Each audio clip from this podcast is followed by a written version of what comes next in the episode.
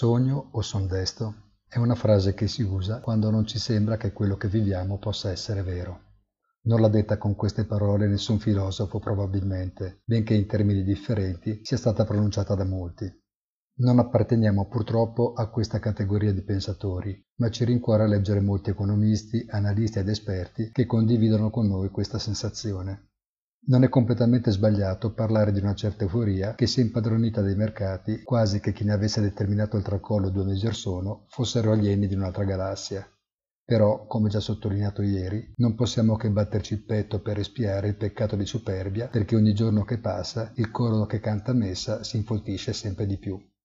Dopo lo sprint di mercoledì, non invidiamo la Lagarde, che dovrà confermare le aspettative che la vedono mettere nuovamente mano ad un portafoglio sempre più grande, perché il vero rischio adesso è la crisi di astinenza di chi non può più fare a meno dell'oppio monetario. Fino alla settimana scorsa, infatti, la Presidente della BCE ci ha descritto le difficoltà di elaborare delle statistiche in un sistema disrupted anche logisticamente, difficoltà che le determinava tra le righe anche un'attendibilità più incerta.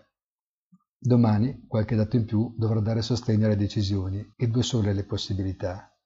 O i numeri sono veramente brutti e non è quindi possibile non aumentare le dosi di antibiotico, o se la profilassi è questa in presenza di uno scenario più sereno, qualcosa non torna. Scommettere però sul ritracciamento, anche solo tecnico, prima delle 13, sfiora il gioco d'azzardo. Buon giovedì e buona mattinata a tutti e come sempre appuntamento sul sito easy-finance.it da Roberto Rossi. Bye.